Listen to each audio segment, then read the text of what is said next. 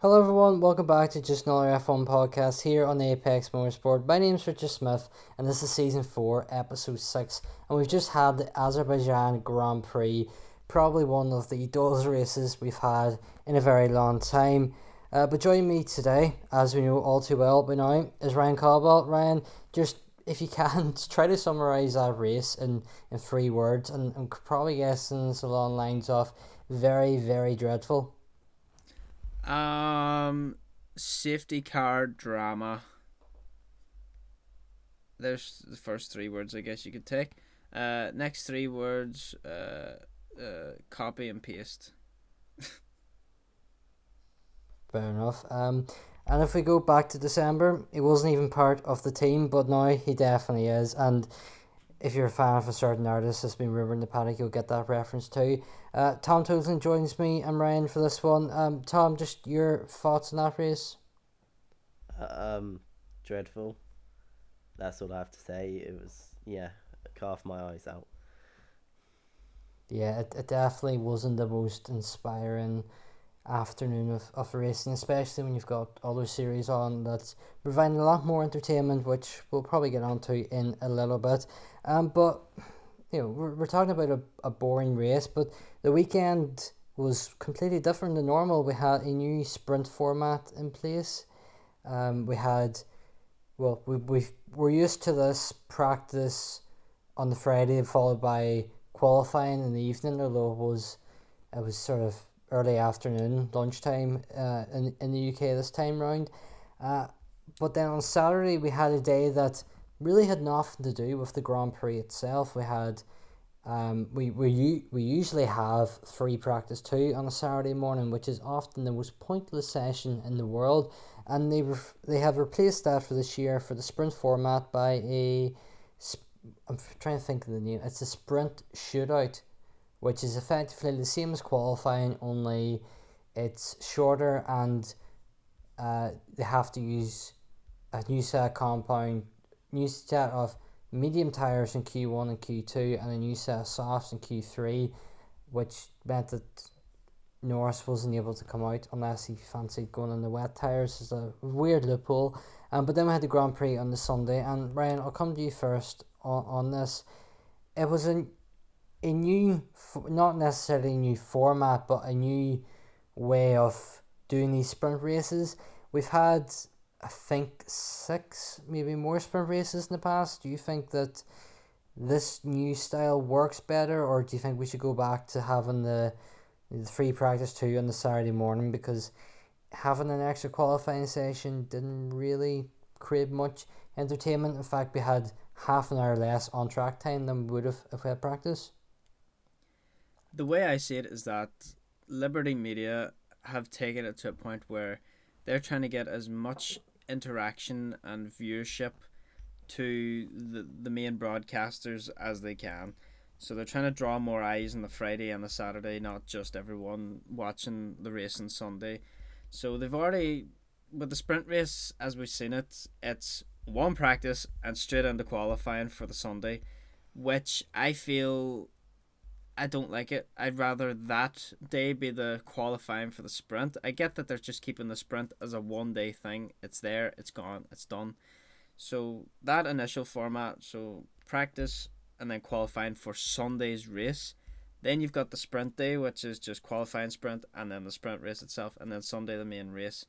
That's five events over the course of the weekend, whereas normally we'd have FP1, FP2, the next day FP3, FP4, not FP4, qualifying and then the race. So still five events.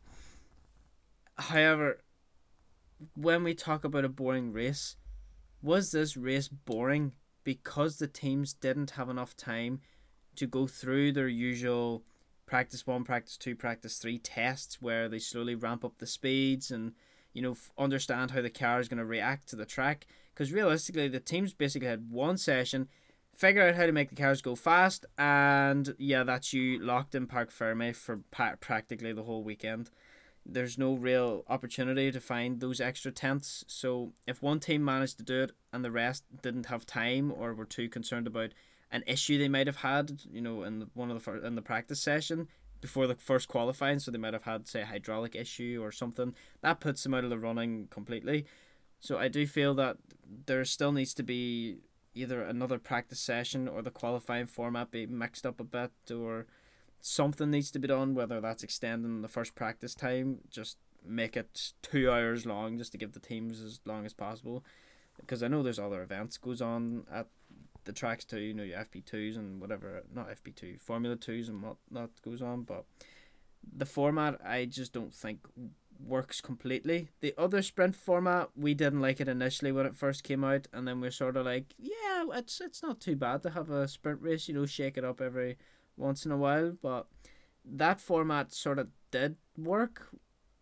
In a way, it didn't, but in a way, it did. And this format still is a similar opinion. They've tried to fix it, and it hasn't really done much apart from get more eyes on the sport. As I was saying, Liberty Media just want more eyes continuously watching both Friday, Saturday, and Sunday. Yeah, I think you're right. What you're saying about teams not having enough time to sort of ramp up the running and get effectively three hours work into one hour because it's it's not that easy to do, especially if I, I believe I could be wrong, but it was an Alpine that had one of their cars out very early on in the session, might have been Ocon. He didn't get back out, and that uh, or maybe it was Gasly, and then was it? I'm trying trying to think. The first there's a driver whose first proper lap. I think have been Gasly had a couple of laps, but no more than maybe ten. His first proper flying laps were going to be in the race, which was quite crazy. But um, Tom, do you agree with that? That you know, as as much as we used to love the idea of teams sort of testing, you know, using the practice sessions to build up, then not having that much running, it created more exciting race. This is just not working the way we hope. Uh, yeah, no, it's it's completely failing because there's there's no point in in it, and then it's actually just compromising the real main event. So obviously, like with the practice one, practice two, practice three qualifying race, you've got that nice build up of events, like building up to like this is the grand final on Sunday. This is what it all this weekend is all leading to. With the race on the Saturday, you're just getting um the same. You're just getting the race early, but a lot shorter and a lot more rubbish. It isn't it didn't, and it compromises everyone's setups because I know Sainz was struggling with setup all weekend because he didn't like the car, and that was because practice one. So then, with that, you can't. Sainz was screwed basically for qualifying, sprint race qualifying, the sprint race, and then the race itself. So then you that's basically one of the big six drivers already out of the weekend, and basically that's just it just ruins it. It completely yeah it ruins it. Is is there anything you would sort of suggest as your ideal format, or given we've seen so many sprint races, the fact that they've had them now, this is the third season of them, and they haven't been implemented in every weekend. Do you think it's they're not actually? You know, would we miss them? I'll start with you, um, Tom. That one. Yeah, um, I feel like it's just what they've done this time. It's awful. It just um, it doesn't it doesn't work at all. I don't see the point in it, having it just on the Saturday by itself, because it just hasn't got any effect. It's just there. Like at least before, it was a, basically a qualifying race, so so it would contribute to Sunday, and there'd actually be a bit of intrigue, like oh, what happens if Verstappen goes off, or um, what happens if he spins and he's to have to start from the back tomorrow. There was that type of intrigue, and I think it was very interesting uh, in Brazil um, in I believe 2021 because that was one of the key weekends with the sprint race where Hamilton brought back his title charge uh, against Verstappen. So it's it, it can work. It's just at the moment it's really what this format change is just it hasn't worked at all, and I don't see the point in having a standalone race before you've got this main event because it's just it's just yeah you've it's like you've reached the like pinnacle too early and then you're just moving on to another race and it's just gonna get it's not tangible. You'll just get bored after watching mm, like say you're watching a race on saturday you're gonna lose the casual viewers because if it was that was a boring race they don't want to come back and watch a bigger race on the sunday Ryan, what do you think of just something that's come to my head? The moving the sprint to the Friday. So have a you know, if they want to keep the sprint a standalone event away from the Grand Prix, have a free practice session and then do a reverse championship order sprint race on the Friday afternoon and then that way if a car gets too damaged, they still got effectively a day, two days to fix the car. That's not a bad idea. Or we go to grassroots karting, where you pick your starting position out of a hat, and we go from there. Now that would be an interesting Right, setup. Ryan. they do it get in get touring up the, the yeah. You know, Get up the randomizer there that you have set for the yeah, it's ready to go. Let Let's see who who would have been starting on pole based on the randomizer. Right, it would have been number sixty-two, so probably sixty-three. Russell? George Russell. Russell, He'd have been on pole. Uh, Okay. And then we'll just we'll just just for curiosity, front row. front row, uh, number thirty-one, closest Esteban Ocon. Matt. Oh yeah, thirty So- one. Yeah. You know, Okay. now that would be fun to see. yeah, know. and what? Do one more. Who would be starting dead last? dead last, it would be Yes. number eighty-one, which is Oscar Piastri. Okay, so what we've established here is a randomizer can still give a half realistic grid. yeah, I suppose yeah. There we go. That's quite So good. um, yeah. To be fair, it is an option. Um, I'm trying to think of other random crazy things that because could it, be it still also means then you know you can have your practice session you can have your sprint race and then you can go back to the saturday where you then have another like your practice session and then qualifying for the sunday. It's still five sessions it- Yeah. and you still get your sprint race. It just means you get two practice sessions instead of one and then your sprint race is just there and you just do it.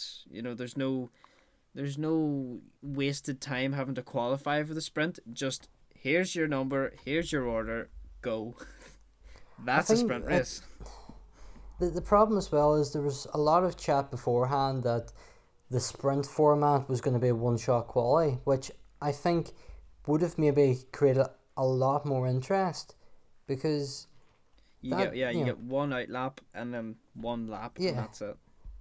although I still maintain that Formula One for the sprint race should do something similar to what Formula E is doing with the duels because that qualifying format is fantastic because right you you've got a it's well over an hour the process of qualifying but you've got the two groups and you've got the top half and the championship and the bottom half just you know one every other driver coming out and then you've got um you know then you could have some really good teammate battles. Like in, in Berlin you had Nick Cassidy and Sebastian Buemi for Envision both battling in the both duels when them two weren't having the best weekend together.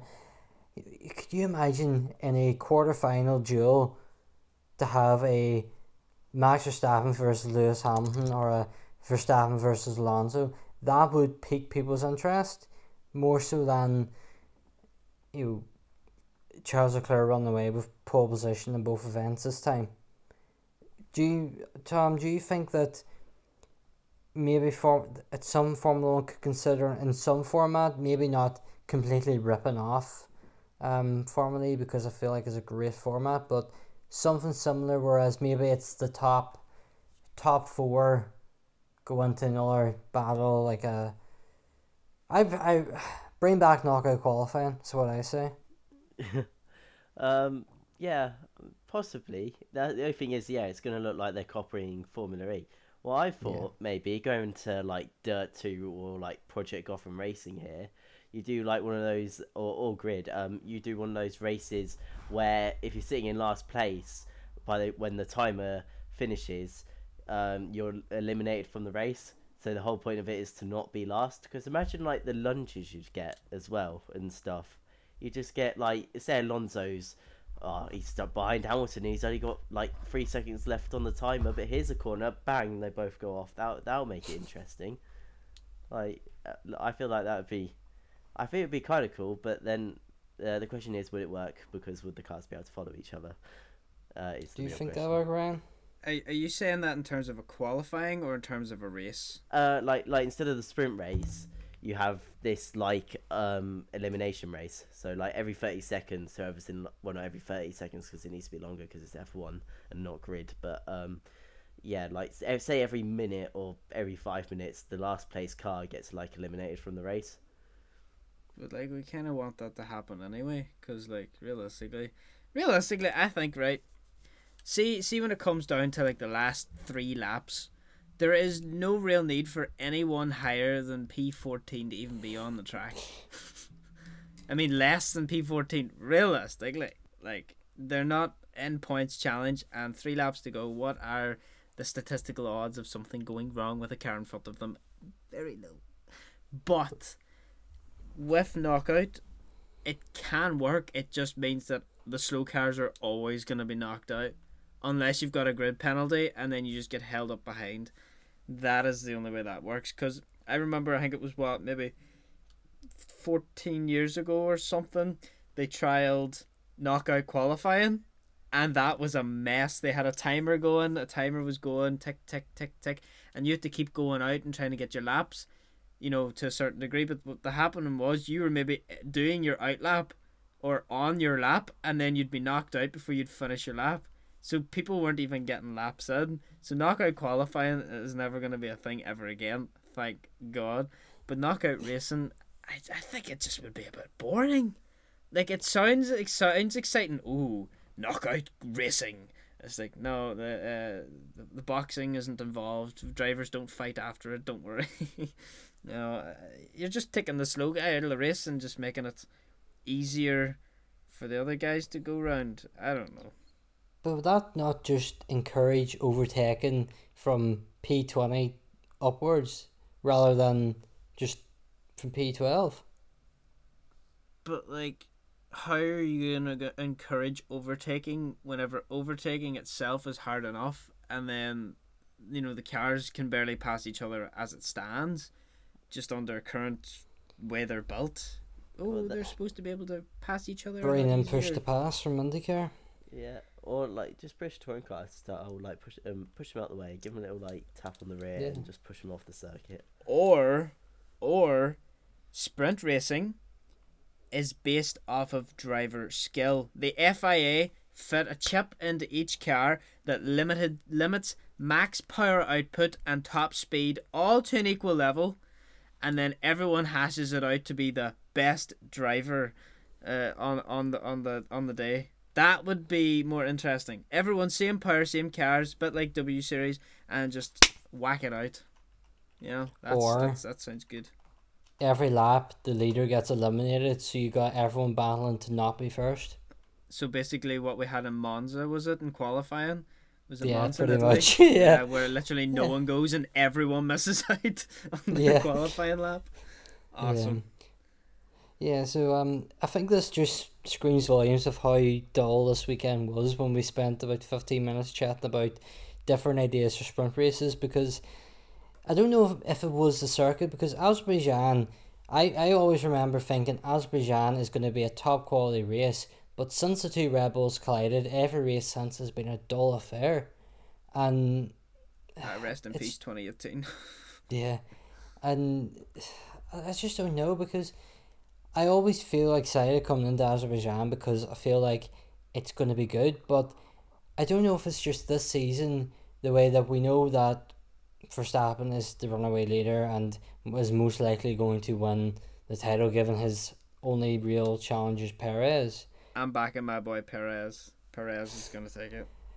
Well, Ted Kravitz is also backing Perez by the looks of it, um, from things that have been said on social media. And Uh, we'll move on to that um, very quickly about Perez, and he's the master of the street circuits. We we know that by now. He, I think everyone has come on a street circuit so far, and he become the first double winner around Baku. He, I feel like if there's any season that Perez can go for a title, it's this season, and that's purely because the Mercs aren't there yet, um, and I feel like despite the Ferrari taking pole position in both races or sprint and the race, it they they don't have the race pace. Red Bull are just in a league of their own, and you know we we seen with the Verstappen Russell battle, we seen a a side of Verstappen come out that I don't think we've seen since he won the title. To be fair, um, this aggressive driver who isn't. I, I think it was Damon Hill called him a sore loser, which I'm fully expecting another Sky or Red Bull boycott of Sky at some point, given given the comments. But um, Tom, do you think that Perez can win the title, or is it very much a foregone conclusion that uh, it's it's going to be another third title for for Verstappen? Um, no, I think Perez is definitely there. Um, let's let's think about it now. Like with these cars, um, at the moment, we've found that drivers are taking a while to adapt to them, and it's definitely taking a lot longer than say like the last generation F one cars. To if say if you switch teams, it's going to take you a season and a half to get used to the new your new car.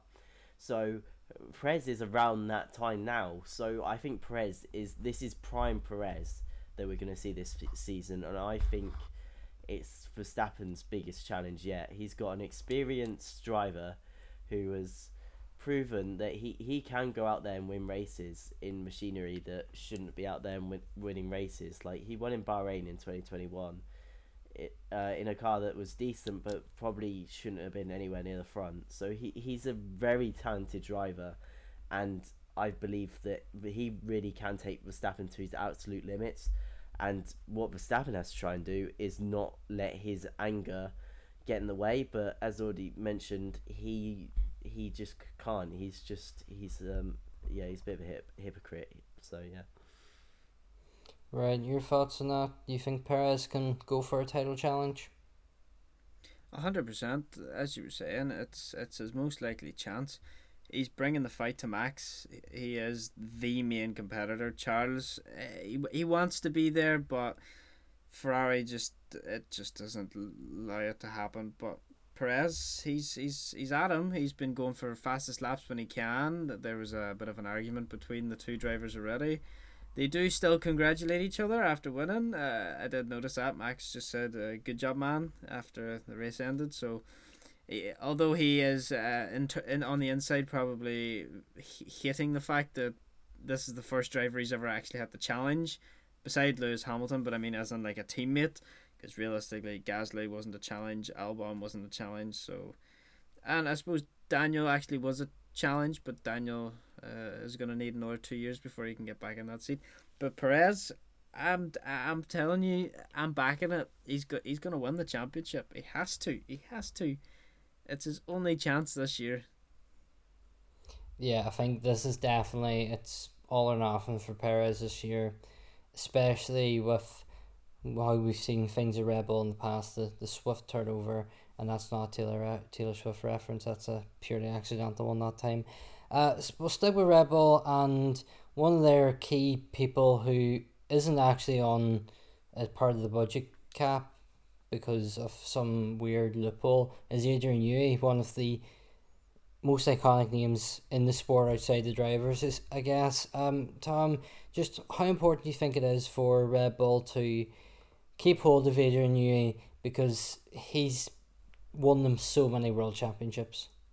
Yeah, incredibly. He's probably other than team principals, he's probably one of the most famous like uh, behind the scenes characters on the grid and all the cars like just throughout the past 30 years that he's been involved with that have achieved so much it's really it's key. You have to keep someone like that down to a contract, and especially with um, the rumored interest of Ferrari in Red Bull's um, some Red Bull's engineers. I've because there's been rumors that um, two ma- um, big engineers from Red Bull have gone over to Ferrari. It's been rumored, so um, potentially keeping uh, Adrian Newey is a yeah very very good for them.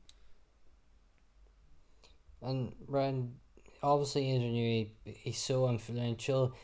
Do you think though it might get to the point where Red Bull should maybe start looking elsewhere because it'll get to the point where his ideas might run out? Nah, his ideas never run out. Remember, as as uh, as as Mr. Ted says, he is the man who sees air. you know, and if he's the guy that can see air, well then I I don't know what he when the wind blows and he sees it going through the trees, he's like, yeah, I love my job. No, Red Bull, uh, try and hold on to him as long as they can.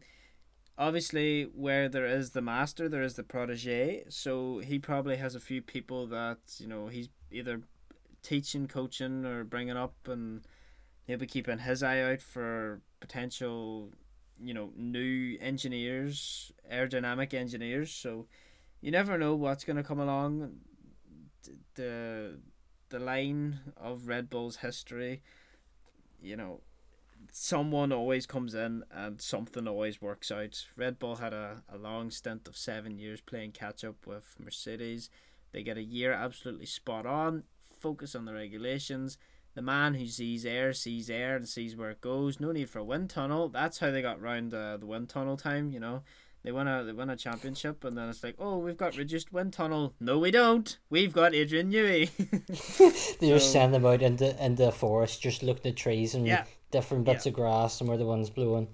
Here's the Yeah. car. Stick it in the back of a trailer. Put the car in the forest. Watch the wind. Looks good, boys. We have a fast car. But no, you could e- you could even just tell. You could just tell that whenever all the like like when the teams like to leak images, it's never the final product. And you've seen Red Bulls, and it was the most plainest thing they've ever done on a press release. Whenever they're releasing the car, then you actually see the car, and you're like, yeah, where was all those little hidden bits, Adrian Newey? That man knows knows things that some computers mustn't be able to see because if computers, because computers AI pretty smart. You know, I'm pretty sure if you asked an AI right now how to build an F1 car, they could give you a pretty good description on how to build an F1 car. Uh, but the man who sees air, they can't they can't be that guy because that's a man. You know, you can't you can't see air. A computer can't see air like a like Adrian Newey can. okay, I'm done Just- now. I just thought of a brilliant collaboration if we ever get the chance to do a video with him building IKEA furniture. Awesome. I reckon that man knows how to build IKEA furniture in about two point two seconds.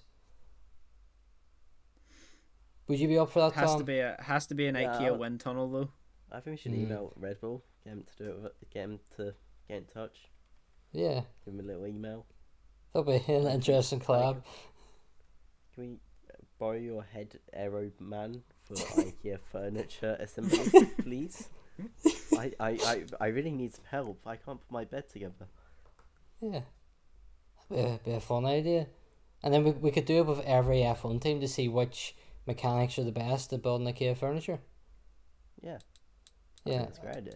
Screw lap Yeah. times. Like, let's who Yeah. can build the best IKEA furniture? I think it's been It- between him and Gunther Steiner.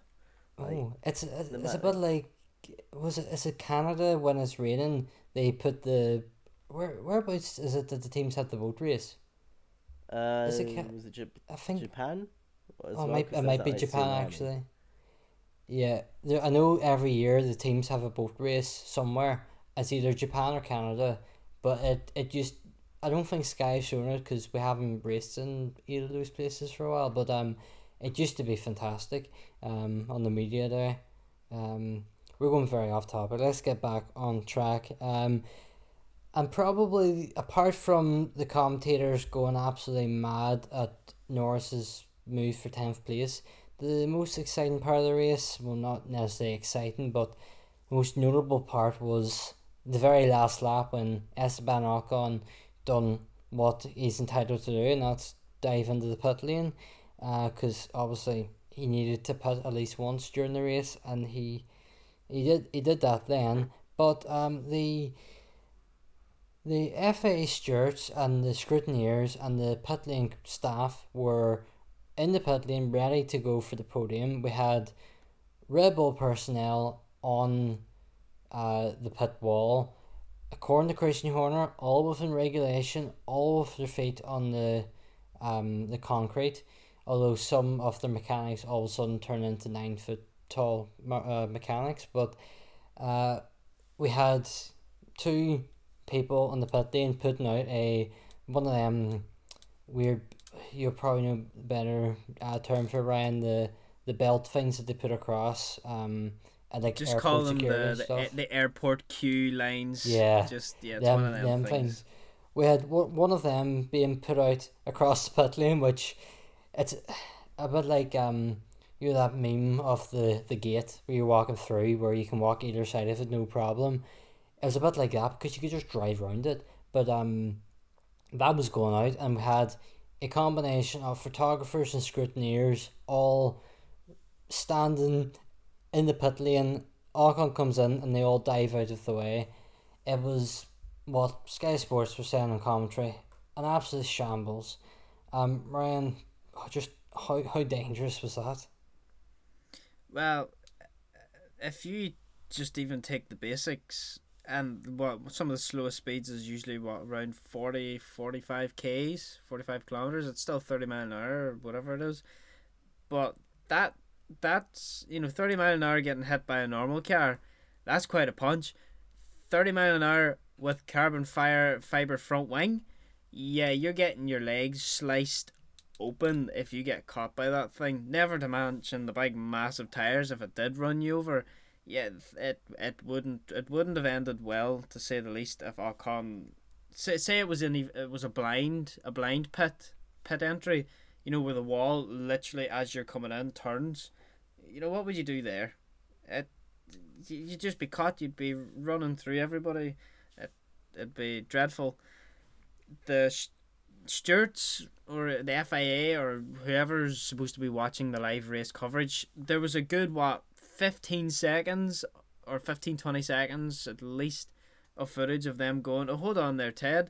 Uh, something's going on here in the pit lane. And then immediately it should have been right what are they talking about? Let's take a look at this. Right we can see what they're saying. Yeah we're just gonna let this slide. Nothing's happening. Nothing's happening. Oh oh that's right. Ocon's coming into the pits. And then panic. Literally no one organized nothing. There should have been one person sitting shooing everyone off the track or they should have even sounded that a wee bell that goes off whenever there's a car entering the pit lane. You know, well, actually, no, that should have been going off because once Yeah. they come down into that slip part, that alarm should be going off. So why why did people ignore it as well? Was there no one there to enforce that? Because that is the safety thing. If that bell goes, you clear the track, you clear the pit lane because something's coming in. So why was that ignored? Did it actually go off? You know, th- th- th- they didn't actually say that. So Yeah. there's actually Well- a big loophole here. You see, I, I was having a conversation with Craig about this because he's obviously covered Formula One races before as a photographer, and he was saying that when he was doing it, you were the photographers were allowed to assemble once the leader has started the final lap. but that's because that that's only if no car has to come into the pits to serve a penalty or to do their pit stop. Like you go back years ago to whenever Michael Schumacher did it on his last lap to win he a won- race. He, he won it, there was yeah. no one in the pit lane because they knew he had to come in to finish the race, you know, to do his pit stop. yeah. So it's it, it just doesn't make sense to me how that was allowed. I think before I come to you, Tom, this one, obviously, when I was in Berlin for the Formula E, I was allowed in the pit lane, and that that wasn't during live sessions. It was when the pit lane was was clo- effectively closed for the race cars because there's no support series there. It's just Formula E, but the safety car was going round, and every time the safety car come into the pit lane, everyone was clear out of the way sometimes you're even having to stand in teams' garages just to get out of the way. Um, but they you know, they made sure it was completely clear before anyone entered, and the siren was going as soon as they hit the the pit entry line. The the alarm was going. You could hear it the far end of the pit lane, and you, you could miss it. And I think I've seen a couple of things on on Twitter going, well, no one was listening to the Sky Sports commentary. They would have been listening to the track commentary. Well, Chris Medland was on that commentary, and he tweeted out after to say he gave multiple calls to, you know, everyone in the pit lane because you would assume that there would be some form of commentary with the opposite. You could hear them going, clear the pit lane. You know, there's a car to come in. Um, Tom, just you your thoughts on this whole mess?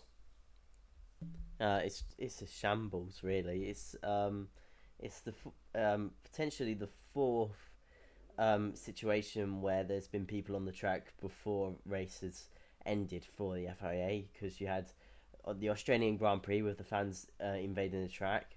Uh, obviously, as you've already mentioned, the protesters. Uh, oh, actually, no, you haven't mentioned this. The protesters in Berlin. You had them on the track. You had um, protesters slash fans on the on the track slash rally course at WRC, and then now you have this with the pit lane. It's just it's a complete mess, and it's it's just a trend with the FIA at the moment that it's that it's just they're not learning from their mistakes. They need to look back at stuff and then put in measures to make sure it doesn't happen again. And it doesn't seem like they're doing that. It seems like yeah, we're just finding ourselves in the same situation over and over at this point. And yeah, yeah, yeah, because you know, looking at those incidents, um, you know, obviously I'm not fully aware of the the WRC one, but um, you know, formally, obviously, again in Berlin, I was there to see that, and I seen the protesters um being dried out. And If you, you may have seen momentarily, I posted the video online of it, and uh, it's one of the things where you looking at the older footage from the people in the crowd, you can't necessarily blame the FIA for that one because they they scaled a pretty high fence in very fast time that a you know Yeah. Olympic level speed. Um. You know, so you can't put full blame on them for that one, but this one is fully down to them because, but then. The, The I'm in two minds about it. Yeah, because uh, I'm two minds about it because anyone there that was in that position down in the pit lane will have signed a waiver, will have signed terms and conditions, and will understand Formula One in in some capacity. That surely amongst that group, someone should have known that Ocon hadn't pitted. probably. Because the it- thing is, oh sorry, continue. No, go ahead. I was gonna say basically, if you're a cameraman though, you're getting paid to get the best photo there, aren't you? Like you're True, fighting yeah. against all these other people. So even if you knew there was something wrong, the peer pressure of the situation, knowing that if yes, I'm gonna be more safe doing this, but I could get like the best photo for the magazines and the newspapers and stuff, and then actually make a quick buck out of that. Um, you're gonna want to do that. You're gonna risk your safety for probably your job for the money. It's what you're there to do. You are there to be the best cameraman and to get the shots needed by the team. And if you're not fully committed to that, um, you're not. Yeah, well, you're not going to get the results you desire.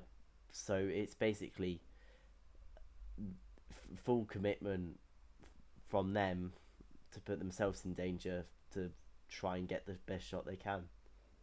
Yeah, um, yeah, and that, that's, that's a good point and a fair point. Um, but to sort of counterbalance that a little bit, um, each team will have photographers to have because I've watched a little bit of Kym Illman's video on this because I, I I seen he he covered it. There's certain photographers to have pit wall access, so therefore photographers and there's usually one or two per team, are able to go into pit wall and get get that picture of Verstappen or, or Perez in this case coming past with the team celebrating. That's that's their job. The f- and from what he was saying in his video, the majority of the people there were actually the scrutineers rather than photographers because the photographers were still pen in a pen. Uh, you know, the vast majority of them leading up to it, that they they they were all going towards the podium. The podium happens after the race. Going forward, could the FIA maybe consider for even just Azerbaijan delaying the podium by two minutes to allow the race to finish and allow photographers to get there? Is Yeah. it's I think it's one of these things where looking at the hindsight, there's so many things that went wrong, but it could just be a case of everyone's you know the season they're three rounds into the season the the whole safety briefings at the start of the season are starting to be forgotten about. You're doing the same safety briefings every single race and some photographers aren't you know starting to listen and you've got people who are as you said there to make quick money we may have the wrong people working in that environment and I feel like if it happens again something very seriously needs to be looked at because Yeah. it it's just going to get far too dangerous. And Yeah. because if we get to this point where and the other breaches of you know protesters getting on track, we've seen what happened to Silverstone, and we've seen how lucky they were that the race didn't start. You know Berlin was they were lucky as well because the, all the drivers are doing their burnouts, so they were all the smoke was everywhere. You couldn't see these protesters on track. It, I fear like it's gonna get to the point where the worst is gonna happen and it's going to then have a detrimental effect for access that everyone has when simple changes such as not allowing people who shouldn't be in the pit lane into the pit lane until after the race is complete something like that might just solve big issues and you know, enhance security around around each circuit because we need that as well because we can't have a repeat again of Berlin or Silverstone because you know, they're not not gonna get lucky three times in a row. Yeah. Um but yeah, uh we'll move on now to a driver who is I wouldn't necessarily in trouble, but recent performances probably aren't living up to what you would expect a formerly world champion to be delivering. Um, and that's obviously Nick de Vries. Ryan, I'll start with you in this one. Are you disappointed by Nick de Vries, or do you think he's just a victim of a not so competitive AlphaTauri this season? I think there's two elements to it. There's the element of he has been out of Formula E for a while. Um, well, Formula One, well, not even Formula One. He was never in Formula One, but he's been out of how do I put it, engined vehicle for a while. He's been on electric, and then he was also sat off as a reserve driver. That's a lot of time out of a car. You can't unlearn things, but you do take twice as long to learn them back again. You need to relearn good habits. You need to, and you know he's he's not exactly learning off of the best mentor of uh, Yuki Tsunoda. Let's let's be quite honest here. Um, I think having comparable comparability towards Yuki, he's he's not doing the worst, but he's not exactly putting in the the performance you'd want to be putting in at this point in the season. I know it's only four races and we give Daniel a full full two years and was like he, he he'll eventually turn good. He'll eventually turn good. So I'd say get give him the full season. Just wait to see what he can put out. We've seen what he did at Williams. He jumped in a car. And he was he what was it P P eleven I think it was he finished in the mm, end up or P twelve he the first got, time he he jumped out of Williams. Oh, he got points in his yeah in his first his first first debut for Williams. You know, he, he does have the talent there. It's just, you know, was that talent just I'm gonna go as hard as I can. I'm not gonna care about the consequences. I get this one chance to prove that I'm a, a good driver. give it my all. And now he has the seat secured. He's he's maybe not as he's more worried about keeping the seat instead of pushing as hard as he can, or is he worried about pushing too hard and then spinning out and damaging the car? Which, fortunately, it does happen. It's just a thing that does happen. All the big drivers have done it. We've seen Sainz do it quite a lot last season. You know, spin, spin, spin. Um, it's I don't know. Nick de Vries, how do we summarize you? He is decent. Wouldn't be my top pick, but he's doing okay. Not what Formula One Junior Academy people would want because we seen when Max went into that seat, he's a really good driver. We seen when Albon went into that seat, he's a really good driver. And we haven't actually really had many young people in it apart from Yuki who came in and well Yuki is Yuki as I already mentioned he's very short tempered and uh, those those are that's a one word thing not two because uh, otherwise you get in trouble for for for saying that. Um but no just give him time. Just give Nick some time. Tom, do you think that always you know as as Ryan said, Red Bull have Daniel Ricciardo as part of their driver team. Maybe would it be worth utilizing him as some form of a driver coach for both Yuki and Nick, because I think both of them are struggling and need just a little bit of help and support. Um. Yeah, I think that would be helpful, very helpful for both of them, because obviously you've got such vast experience from Daniel. He he's no he knows every single bit of the sport, the emotion uh, of winning, the emotion of absolutely hitting rock bottom. So he can really uh, relate to the drivers and can really show them a way to really get the best out of the car and to be in the best um, positive attitude they can be in. Um, and then going back to the Formula E point, I feel like one of the reasons he might be struggling is yeah he's come from Formula E. The cars in that are very different to what well and the the cars and the driving style of those cars are very different to what you see in normal engine racing, and basically Formula One and any other motorsport.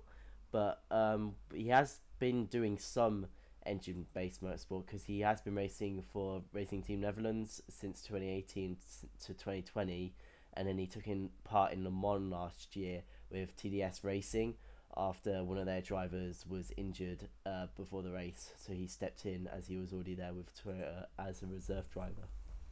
So he does, he has been driving some engine stuff, but obviously a Le Mans prototype in LMP2 is a lot different to um, a Formula One car.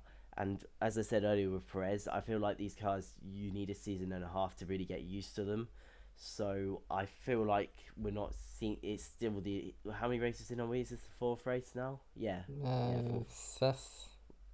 Fourth okay. or fifth. Uh, uh, uh, Bahrain. Uh, Saudi. Bahrain, uh, Saudi. Yeah, fourth. Um, yeah, so we're the fourth race in now, and I feel like he was he's still learning. We still need to accept that he's only it's only like yeah he's still got how many races? Like just under twenty now. I don't know. Yeah. Like yeah. So with that, he he's still got plenty of time to turn it around. It's just yeah, he still he needs to not make silly mistakes like clipping the inside wall at Azerbaijan. So yeah, but it's rookie stuff, so he can easily turn it around. It's just yeah, will the very strict Red Bull driver program kick him out before we start seeing the quality of a driver he is? Yeah, and especially with Liam Lawson doing so well over in Super Formula so far, taking the race win the opening race of the season.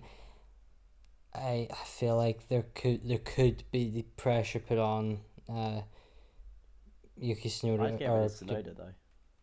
Yeah, to be fair, um, either driver, both Tsunoda and de Vries, both I think are risk, and if the thing is, the Super Formula Championship goes on until October.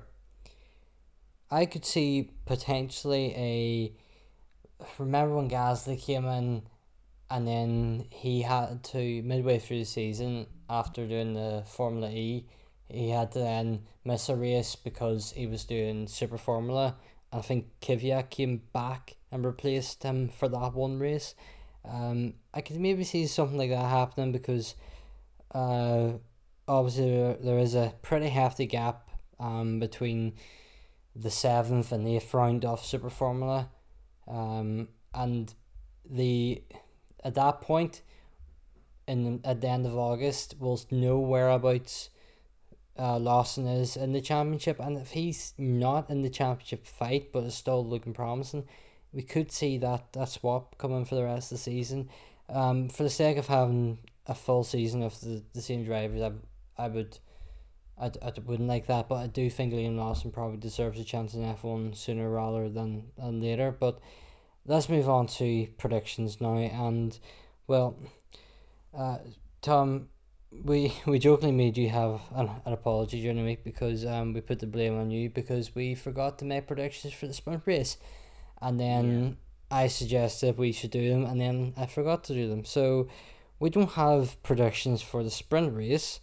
Um, but we do have predictions for the Grand Prix itself. Um, to which I scored a grand total of zero because, you know, me being me, not great for predictions. Um, but let, let's start. Well, pole position obviously was Charles Leclerc. None of us got that because I don't think any of us were quite expecting Ferrari to be so strong. We were expecting, um, well, you and Ryan were expecting uh, Red Bull. I was expecting Fernando to be there, uh, moving swiftly to the top of the standings.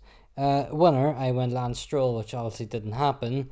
Um, Ryan, you went for Perez, so you've got one point there, and uh, Tom, you went for Alonso, which is a no. Then uh, Team Apex, Tom, you had a good weekend. Uh, you put Verstappen and Perez in the podium. Um, Ryan, you got one for Verstappen, and I put the Mercedes duo there and got zero, obviously.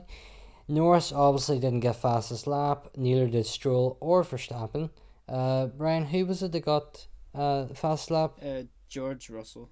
He George stole it Russell. flipping from Verstappen on the last lap. I was so annoyed. As one would say, that's karma. That's the fourth Yeah. reference to Taylor Swift this podcast. We're doing well. Um, and the surprise, uh, I said Magnussen top seven, which was a no. Ryan, went Sainz two penalties, five seconds or more, which was a no. And uh, Tom, went for Piastri to finish in P14. He finished 11th, which is better than what you thought, and he was quite ill. So, to be fair, it's a pretty decent weekend for Oscar Piastri given the circumstances. Um, and given that McLaren, it's not too bad. So, I'm currently on the podium, but in last position with five points. Ryan's on eight, and Team Apex are on 11. Uh, so, let's move on to the predictions for the Miami Grand Prix. This one I, am quite looking forward to, although I'm not actually going to get to watch qualifying because I'll be in the flight back from Monaco, which is going to be quite exciting. I'll be there for the Formula E again, uh, which fulfilling a lifetime ambition to report on the race from Monaco. So coverage of that will of course be all over the website and the social media. Um, big big moment for for the Apex, but um, yeah, Ryan, I'll start with you in this one. Pole position. Who you going for? I'm going for the Monegasque, Charles Leclerc. Okay, You know, after his standout performance the last time, uh, that's Mhm. a tight circuit, and he was pretty good at it last year. Uh, I'm gonna stick him in. Okay, I'm gonna go for Verstappen. The basis is I need points. Um, and Tom, yeah, I, I can't I Um, can't spell. Who are the poles this year? Can I ask? Um, is anyone outside of a Red Bull and Ferrari got pole? Mm, No, no. no Russell. Uh, okay, Did he? I'm gonna. I'm gonna. or was that a race one? well, No, he no, it didn't. wasn't a win race win. Uh, it might have been a pole. Where would he got a pole though? Uh, it won't sound. Uh, we haven't had that many races. I'll, I'll tell you here now. Uh, Uh, Bahrain's pole. Was Oh no, it wasn't. Max. Saudi Arabian's pole was Sergio. Per- Yeah. Yeah, Australia's pole was Max Oh, again, yeah. Okay. and then Azerbaijan was Charles Leclerc. uh, Well, what would am I am I honestly thinking back to Brazil last year? I think it could be uh, this yeah, this you season. probably are you This season actually feels so long. because of the month weird. gap we had. Yeah, I'm gonna. Ju- oh, this great. Let's just go Fernando because Fernando Alonso. Fernando. I thought you said Lando there and got a little bit concerned. Oh yeah, Um, no, I'm not. I haven't got that much confidence in him. Okay. Um, I mean that would be a monstrous drive to get that McLaren into P1. Well, anything is possible. Miami now has actual water on its circuit this time, which is pretty What? good. Maybe Yeah. there'll be a waterfall. No, Like, yeah. It'll be like. That'll be No the more- strat. Like, do you? Oh. yeah. This is this is going well. yeah. Can um, one person just speak? it's- Yeah. It'll Take be it the away, Tom. strat. They'll like have a little waterfall on the circuit. So like, do Yeah. you go for inters, um, or do you put slicks on, and like risk that corner on slicks? So like, yeah. Yeah. I, I still wish we had seen the battle for Norris and Tsunoda in Q3, both going out on wet tires to set a lap time. That would have been absolutely hilarious because there's only way they would have been allowed out of the pits. Feeling great. Yeah, it would have been a fun little battle. Um, Tom, I'll let you choose your race winner first. Um, I'm gonna go with Perez because I want him. Then he'd go top of the champion. Or no, would he go top of the champion? He'd be Yeah. closer in the champion. Yeah. Oh, he would. Oh, okay. Yeah. Yeah. we'll go Perez then. Because I would like him to be up there. I'm going to go for Verstappen. I'm going to be boring this week. Brian? Man needs points. Um, I also need points. However, this track, as we seen the last time, was very difficult to pass. Oh, but there is a decent wee straight on it. Um, no, no, no. I, I, you know what? I'm gonna go absolutely risky. We're gonna have a new winner. We're gonna have a new winner. We're gonna have uh, Fernando Alonso as our as our race winner. Okay, I would have said Perez, but that's already been chosen, and I'm keeping it interesting. fair enough. Um, well, I'm not going to keep it interesting. I'm going to go for Perez and Alonso on the podium. The new Uh, Tom? Bear, Hamverbot. Uh, we'll go Verstappen and Lewis Hamilton. Ooh, interesting. Just because I feel like the Merc is better on non-fast circuits. And then That speaks for volumes this year. Yeah.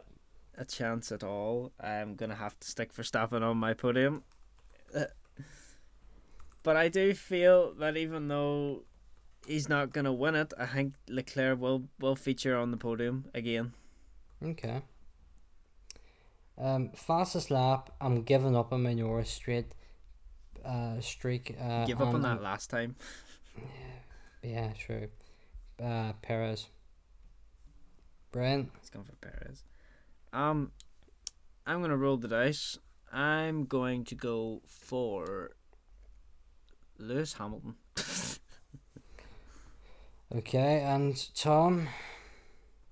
Um, basically, I'm gonna go for Verstappen for the same reason as last week. He he he is a man that holds many grudges, so he will be absolutely fuming that Perez. Uh, yeah, Perez has more f- fastest laps than him. So Yeah. He'll be even more annoyed that he couldn't get a fastest lap point because George took it, and then Yeah. George also wiped him in the start of the race. He's definitely on Yeah. of uh, flames Yeah. at the minute. yeah, Right, Ryan. The fun part. Random number time. Yeah, we'll we'll start with me. We don't have to randomize this order. You ready? Yes. We click it once, click it twice, click it three times, and we get number nine. And number nine's closest would have been Mazepin. Or Nikita Mazepin at the time, but your closest is Perez. either no number ten Pierre Gasly. Oh yeah. Oh, how could I forget about Gasly? yeah, Gasly. Gasly. Uh, What are you gonna give him? uh, to finish the race. Penalties to finish the race. Qualifying Uh, prediction. Top eight. Anything. Race finish. Uh, Yeah. yeah, so, so, yeah, I'll let that slide.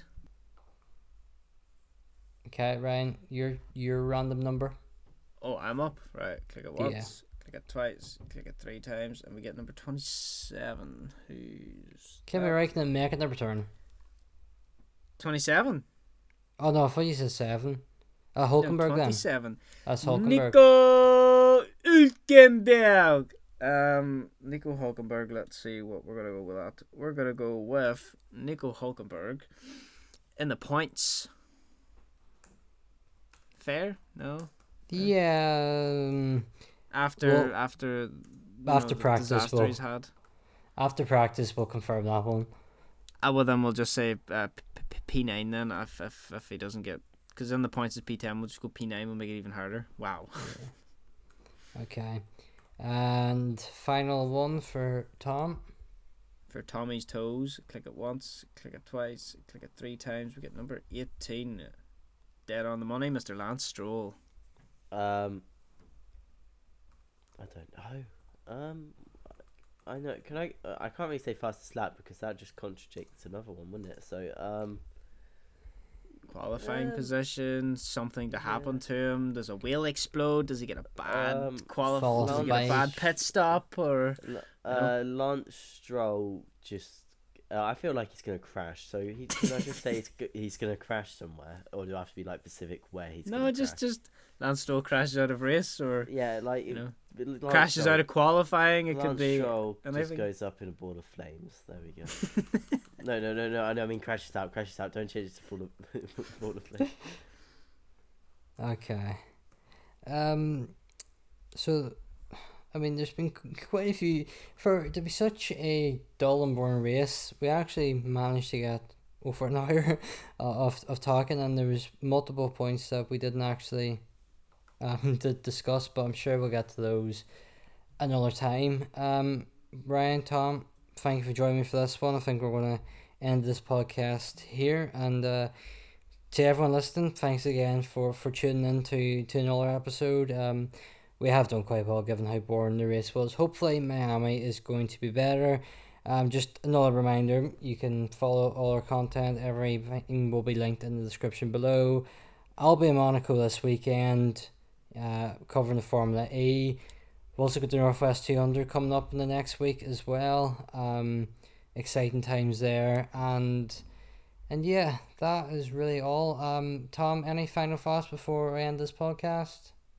Um, watch IndyCar. Yes, that's one of the things that we didn't get around to today. IndyCar so far has been fantastic, and yeah, if if you can tune in to watch it because it is incredible. It's in terms of racing, so much better than F one this season, and I'm not saying that lightly. It is fantastic. Ryan, any final thoughts? Uh, my final thought is going to be my F uh, Formula One based uh, film review, uh, not review but uh, guide to watch. It is the the Williams documentary slash film that is on Amazon Prime at the minute. Uh, it's from 2017 and it follows Williams. It is literally called Williams. Uh, so it follows the, the history of Williams and then proceed up to the preceding date of the recording, which probably would have been up to what 2016. Uh, very good watch. Shows you the life of Frank Williams as well, and in depth into everything. So give it a watch. And Also, just Gran quick- Turismo film. Watch that on August when sixteenth or fourteenth, whenever that comes out. Because yeah, cool gaming car film. Yeah, and Ryan, just for clarification, what team is yours based on? What? What? What team? Excuse What- me. Uh, Yeah. Do you not know the legendary Claire Williams? No. I think that's the, the record for the most times someone's ever said Williams in 10 seconds. So you've done a good job there. Yeah. We'll, we'll get Williams. we'll, we'll send this off to the Guinness Book of Records to see if they can validate Well- it. Well, I am the best. Oh well, their Black Eyed Peas are performing Silverstone this year. See, you can't take Williams out of fo- out of football, Formula One. What am I at? Different sport. Although I'm quite jealous because Tom home. I am quite jealous because Meek is performing at Le Mans, which is pretty cool. Uh, uh I'm yeah. probably not even gonna watch it, but haha. Ah, I am I am quite jealous in that one. But yeah, let's end this before we completely uh go completely off topic and we can get some sleep. So yeah, Ryan, Tom, thanks again for joining me. Thanks everyone for listening, and we hope you can join us next time for the Miami Grand Prix. Goodbye.